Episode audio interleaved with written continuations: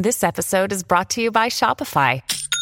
Forget the frustration of picking commerce platforms when you switch your business to Shopify, the global commerce platform that supercharges your selling wherever you sell. With Shopify, you'll harness the same intuitive features, trusted apps, and powerful analytics used by the world's leading brands. Sign up today for your $1 per month trial period at shopify.com slash tech, all lowercase. That's shopify.com slash tech.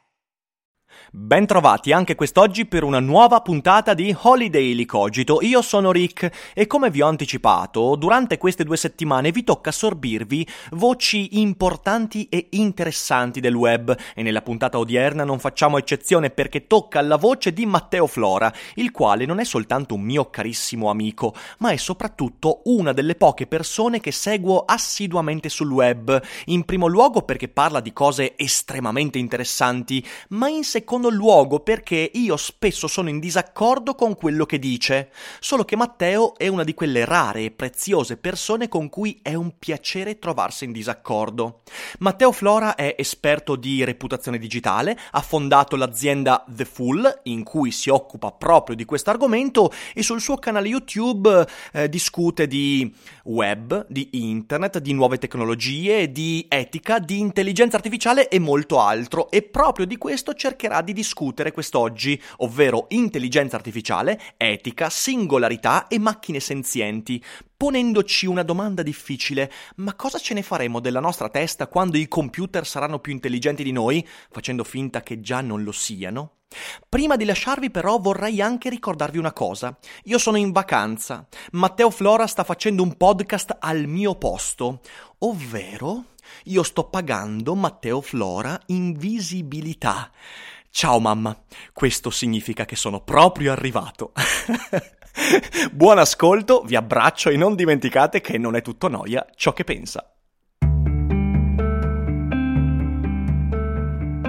Daily Cogito, il podcast di Rick Dufer ogni mattina alle 7. L'unica dipendenza che ti rende indipendente.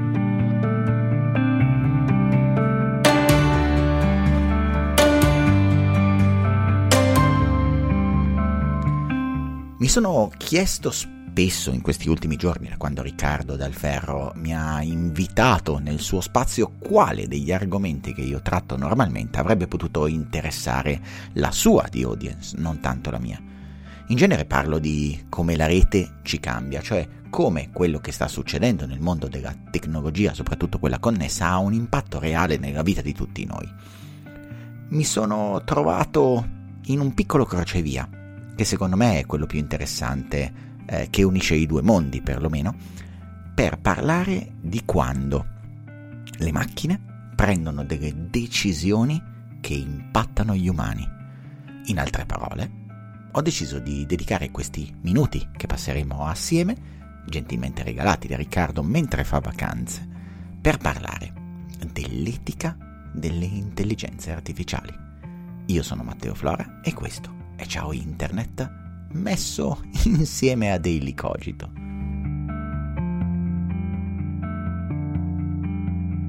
Ciao internet.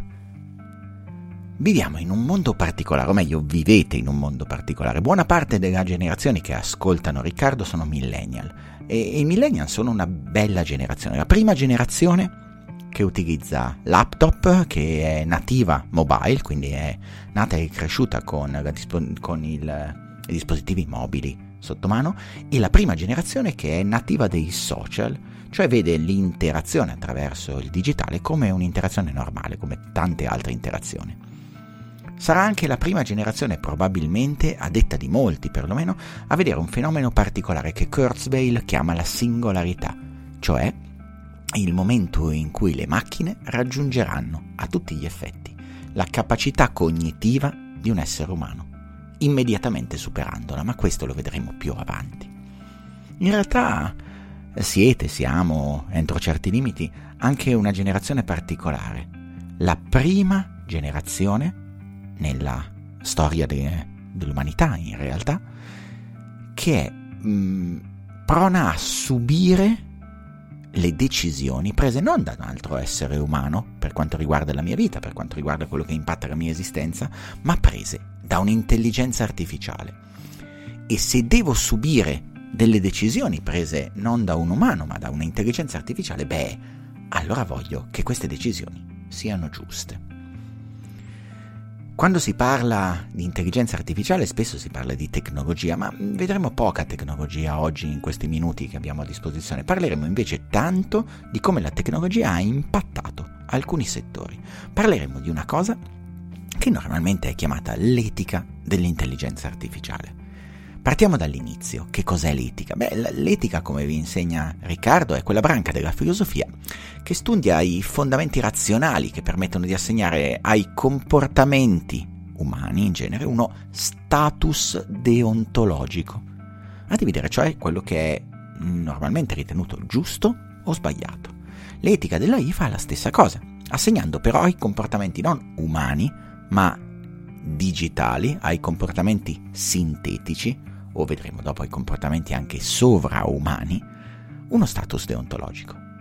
Capire che cosa è, è giusto o sbagliato è una scelta estremamente difficile, è qualcosa di molto, molto complesso. Per darvi un'idea, nel, nell'aprile del 2019 Google fonda un comitato etico che dovrebbe occuparsi proprio di quello, ma viene smantellato dopo circa due settimane già perché all'interno non si riesce a trovare una direttiva su cosa sia giusto o sbagliato per quanto riguarda il mm, processo etico.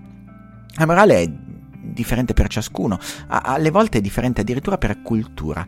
Uno degli esempi più recenti che abbiamo avuto è un esperimento dell'MIT, del Massachusetts Institute of Technology, si chiama The Moral Machine. È una serie di test fatti online dove si ipotizza che cosa dovrebbe fare una ipotetica auto a guida automatica in caso in cui dovesse mh, decidere tra la vita di diversi organismi. Ad esempio, eh, deve salvare il conducente o uccidere il passante che attraversa la strada in modo eh, non corretto. Deve, farlo, deve ucciderlo se è sulle strisce pedonali o no. O non deve ucciderlo se è sulle strisce pedonali, invece deve ucciderlo eventualmente eh, se si muove al di fuori di queste. Deve, nel caso in cui debba scegliere tra uccidere un, eh, una bambina un bambino o un adulto, quale deve scegliere? Quale ha la, mm, quale ha la priorità?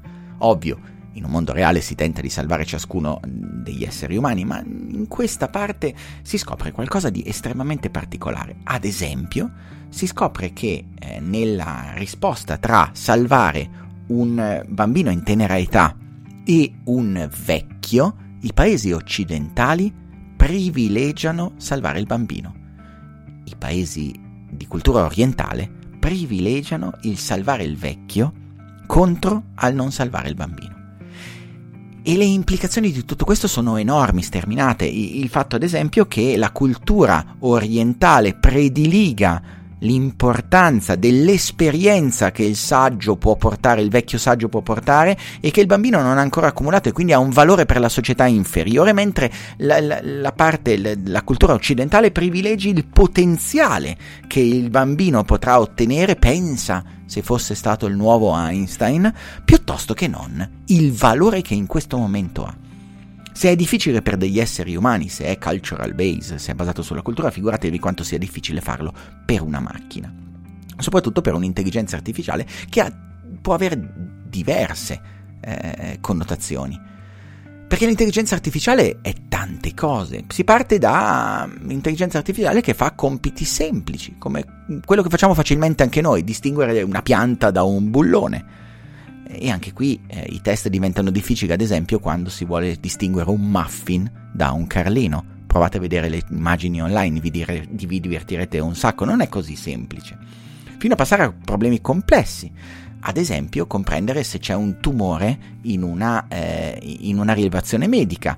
Eh, il Google Health Research con C, eh, insieme alla Northwestern Medicine School, ha trovato un eh, algoritmo di un'intelligenza artificiale che supera in bravura tutti i radiologi umani per individuare all'interno di delle scansioni i tumori. È il 9,5% più in gamba degli omologhi umani.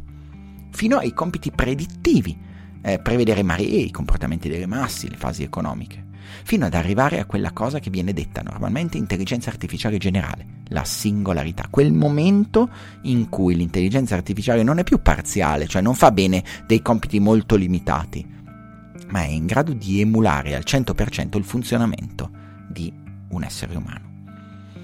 Ed è un momento particolare perché da quel momento in poi tanti, tra cui un filosofo famoso, Bostrom, dice che appariranno le superintelligenze, cioè la prima intelligenza artificiale generale che riusciremo a programmare sarà probabilmente l'ultimo programma che scriverà un essere umano.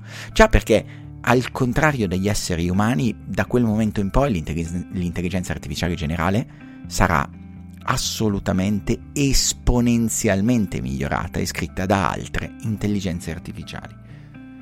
Prima di tutto questo, prima dell'intelligenza artificiale che prende decisioni, serve parlare di policy.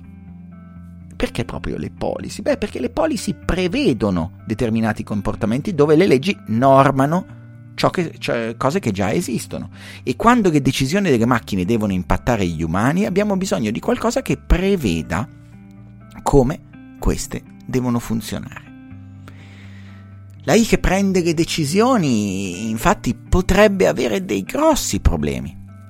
Eh, uno di questi è quella che viene chiamata normalmente la terza legge di Zuboff. Uh, Shoshana Zuboff è una tecnologa, una, tecnologa, una sociologa della tecnologia in realtà, eh, che dice che se una tecnologia può essere utilizzata per controllo o sorveglianza, sarà utilizzata per controllo e sorveglianza.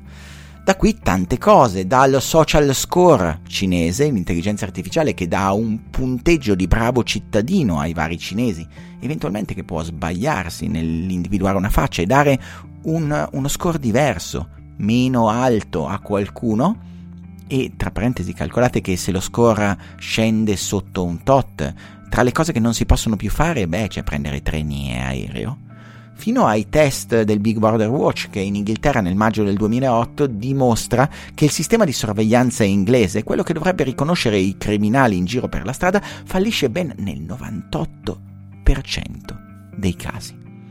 Dare in mano una decisione a un'intelligenza artificiale che è così sbagliata, beh, significa implicazioni nella realtà estremamente, estremamente complesse. Addirittura ci sono intelligenze artificiali che fanno cose che nemmeno vengono eticamente accettate da buona parte delle persone. Eh, Kosinski della Stanford University eh, qualche anno fa è riuscito a dimostrare con un paper che poi è stato implementato pare nei paesi di lingua russa, è riuscito a trovare l'orientamento sessuale a partire da delle immagini di esseri umani. Eh, il sistema ci azzecca nell'81% degli uomini e nel 74% delle donne quindi guardare le immagini per capire l'orientamento sessuale e prendere delle decisioni, che possono essere in alcuni stati diversamente democratici, beh, altamente discriminatorie. O come Compass, il sistema americano per l'analisi del rischio recidiv- recidiv- ah, recidività. In altre parole, eh, è il sistema che deve decidere invece di una giuria se dare o meno la libertà vigilata o mantenere in carcere ad un eh, incriminato di un reato. E ProPublica, che è un'associazione che si occupa di diritti umani, scopre che funziona peggio degli esseri umani.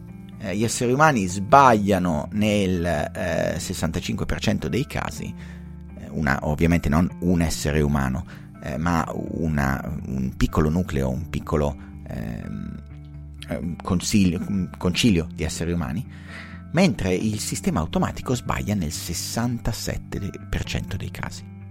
Non solo quello, c'è questo piccolo problema di pregiudizi. Già, perché a quanto pare ha dei grossi pregiudizi e lascia in carcere molto più spesso, a parità di condizioni, le persone di colore. E i bias, i pregiudizi che vengono chiamati bias tecnicamente, sono uno dei grossi, enormi, sterminati problemi dell'intelligenza artificiale le intelligenze artificiali sono non meglio dei dati che hanno a disposizione per essere addestrate. Nel 2015 l'intelligenza artificiale eh, di Google non riconosce nelle immagini eh, gli esseri umani di colore, o meglio, li riconosce ma li classifica come scimmie. Nel 2018 la stessa cosa farà Microsoft con Zoo, l'altro processo di intelligenza artificiale.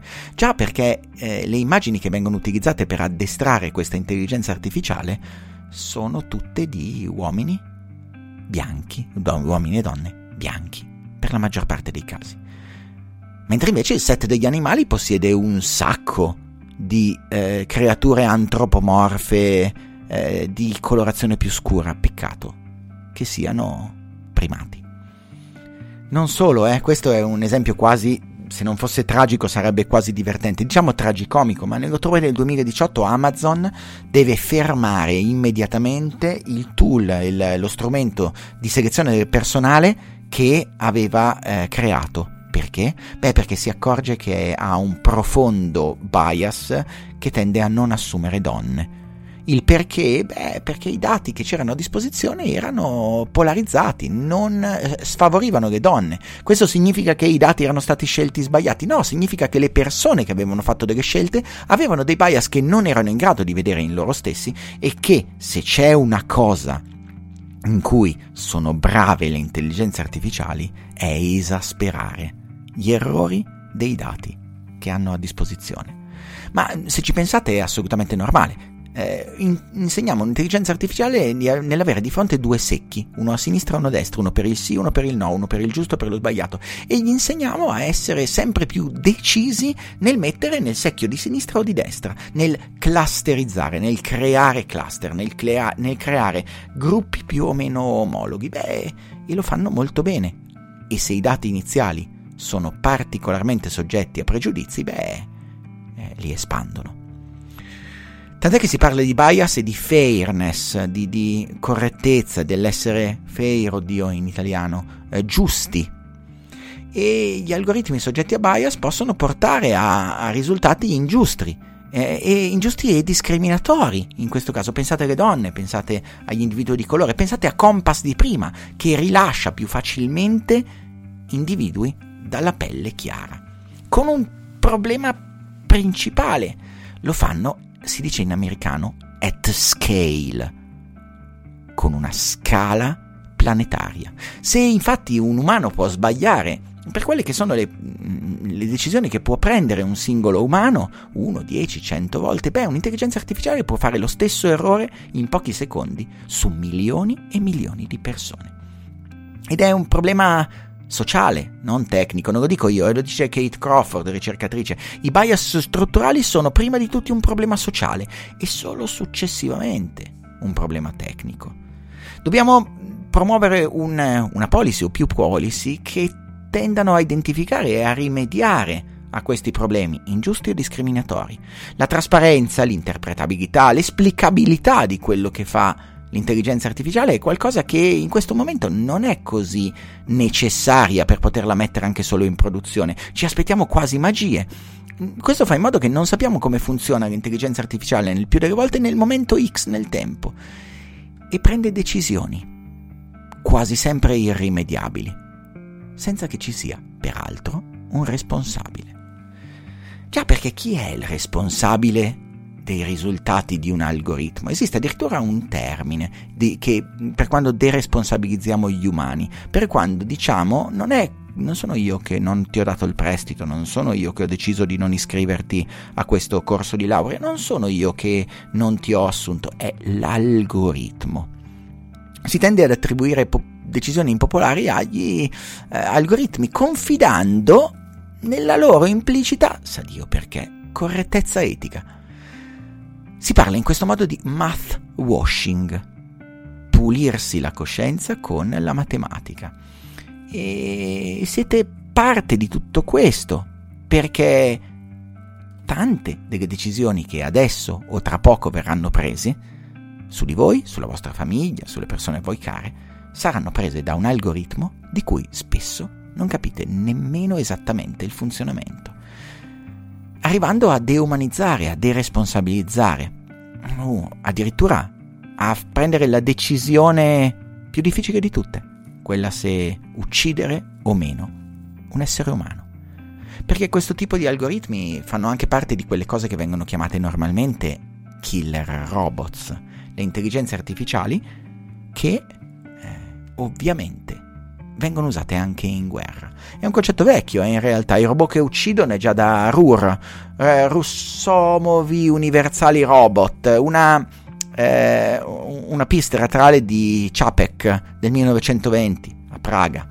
Eh, più, più, avanti, nel, nel secolo, già dal XVI in realtà secolo, eh, c'è la storia di Rabbi Low, eh, Rabbi Yehuda Low, il creatore del golem, il, il robot, l'automa di argilla è un qualcosa che fa parte della nostra cultura. Se ci pensate, è assenza, è un guerriero senza emozioni che esegue i comandi senza problematiche morali e senza mai disattenderle. È il soldato perfetto. Peccato che un soldato di questo tipo sia prono a vulnerabilità, tipo agli attacchi, sto parlando di cyberattacchi, è pur sempre un computer, qualcuno potrebbe tranquillamente entrare nel suo sistema di programmazione.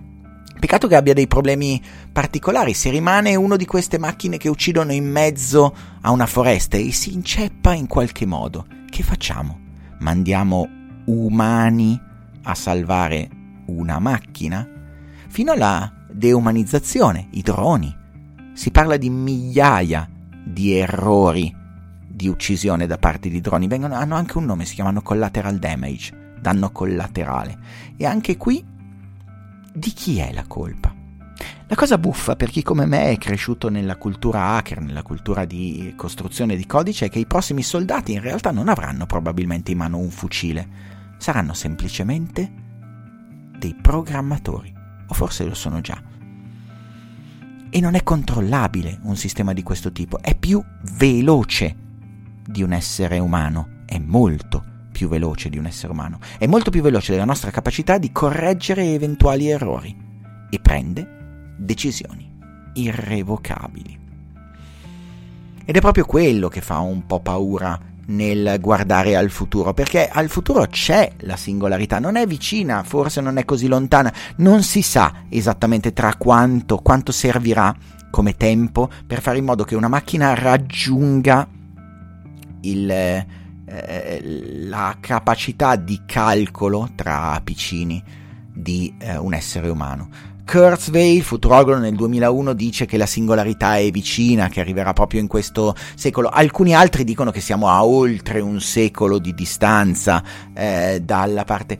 Non importa, in realtà non, non sta diventando eh, popolare come prima cosa una macchina super intelligente, ma stanno diventando popolari le teorie per capire come dovremmo comportarci con questa macchina super intelligente. Good diceva già nel 65 che l'ultimo dei programmi scritti da un essere umano sarebbe stata la prima intelligenza artificiale generale ed è proprio vero.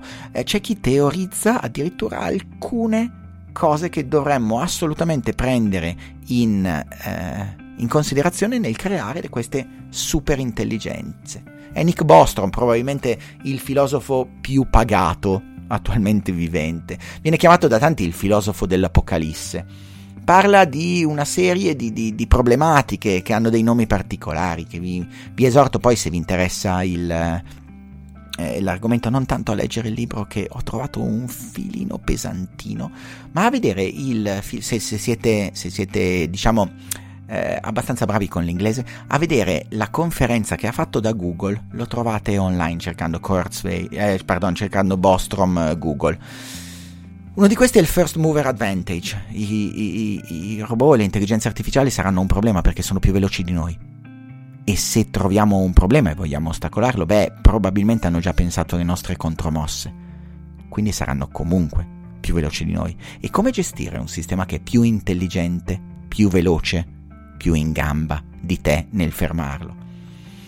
L'altra è l'ortogonalità del problema, potrebbe voler fare qualunque cosa, potrebbe riuscire ad ottenere e a fare qualunque cosa in modi che noi nemmeno siamo in grado di prevedere.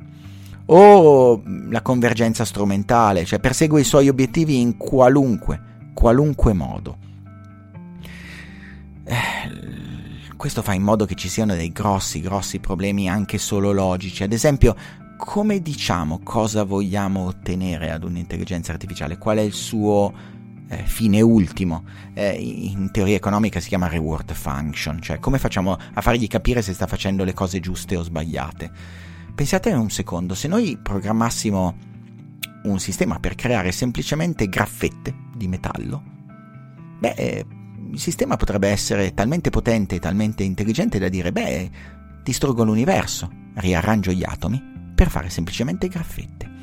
Eh, il paperclip problem, quello che vi ho appena descritto, è proprio uno di quelli che fa Borstrom, ma, ma il problema delle funzioni su cui capire come un'intelligenza artificiale deve, deve muoversi sono molto, molto più in, importanti, molto più eh, stringenti. Ad esempio potremmo dire che vogliamo la felicità degli esseri umani, ma co- come determini se un essere umano è felice? Perché sorride? Beh, pensate a Matrix, potrebbero stamparci un sorriso in faccia. O lo diciamo sulla quantità di endorfine, beh, abbiamo appena creato un sistema che ci drogherà tutti per renderci molto felici. Fino ai complottisti, ma forse questo è campo di un altro video o di un altro audio, non certo questo. Per concludere un po' questo nostro viaggio, eh, il problema dell'intelligenza artificiale è complesso e l'etica che la guida è molto più complessa di quanto non, non pensiamo. Dobbiamo capire che cosa in realtà vogliamo ottenere. Se vogliamo ottenere qualcosa che ci emuli, un nuovo essere dei piccoli eh, mastro Geppetto e creare qualcosa a nostra immagine e somiglianza, essere i piccoli dei che creano la nuova intelligenza artificiale, e in questo caso la vogliamo uguale a noi? Beh, in questo caso allora non andiamo a, a, togliere i suoi pregiudizi, i suoi bias, perché senza i bias è diversa da noi. Potrebbe, potremmo nemmeno non conoscerla. Noi siamo pieni di pregiudizi e se ci deve mimare, beh, dovrà avere i nostri stessi pregiudizi. Oppure vogliamo davvero creare un qualcosa che sia meglio di noi? Quindi che non abbia i nostri pregiudizi, che sia in grado un filino di guidarci in questa cosa. Di essere un po' la nostra piccola coscienza artificiale, di dirci se stiamo facendo la cosa giusta o sbagliata, di correggerci un po' prima di fare un errore irrimediabile o di suggerirci cose a cui noi non avevamo pensato. Magari non prendere decisioni, ma aiutarci e supportarci nelle decisioni che prendiamo, essere il nostro piccolo punto di riferimento, il nostro oracolo. Beh, in questo caso c'è un termine che normalmente abbiamo utilizzato nella storia per parlare di questo tipo di oracolo che ci guarda, ci osserva, ci consiglia, che ci dice se abbiamo fatto la cosa giusta o sbagliata. Eppure eravamo partiti dal capire noi che cosa dirà un'intelligenza artificiale. Non pensavo che volessimo alla fine trovarci di fronte a quello che normalmente consideriamo un Dio. E il problema è sempre quello. Un programma del genere, beh, come si programma un Dio. Il discorso sarebbe molto più lungo, molto più complesso di questi pochi minuti che vi ho dato. Spero di avervi solleticato l'idea di capire dove andiamo, di attivarsi, di parlare, di capire e non subire, anche di protestare a volte contro le decisioni che vengono prese non da un altro essere umano che se ne assume la responsabilità, che ha empatia e che può scegliere, ma da una macchina, addestrata da chi e come difficile saperlo, secondo quali prerequisiti e dati, difficile saperlo, con quali pregiudizi, ancora più difficile saperlo. E muoversi nella direzione di dire non saremo silenti di fronte a delle macchine che decidono il nostro futuro.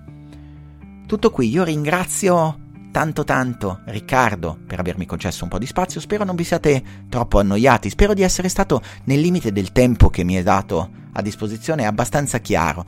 Se non lo sono stato, mi perdonerete, non ho la bravura di Riccardo a volte di portare i temi etici un po' più a, a un grande pubblico, ma spero di avervi solleticato quella curiosità che vi serve per capire dove andare a parare, cosa leggere, come informarsi, per capire come la rete, in questo caso la rete neurale, ci cambia e cambia la nostra vita.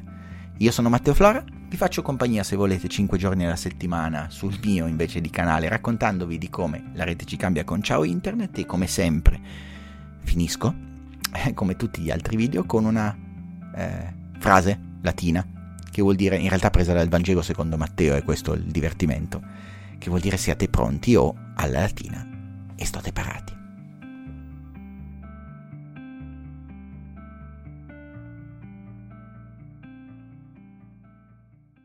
Vacanze in Sicilia o in Sardegna. Con i traghetti GNV viaggi in relax, porti tutto quello che vuoi e ottieni super vantaggi. Col nuovo programma Fedeltà MyGNV accumuli punti viaggiando, ricevi un cashback del 20% e tanti sconti a bordo. Non c'è modo più conveniente per andare in vacanza. Scopri i dettagli su gnv.it.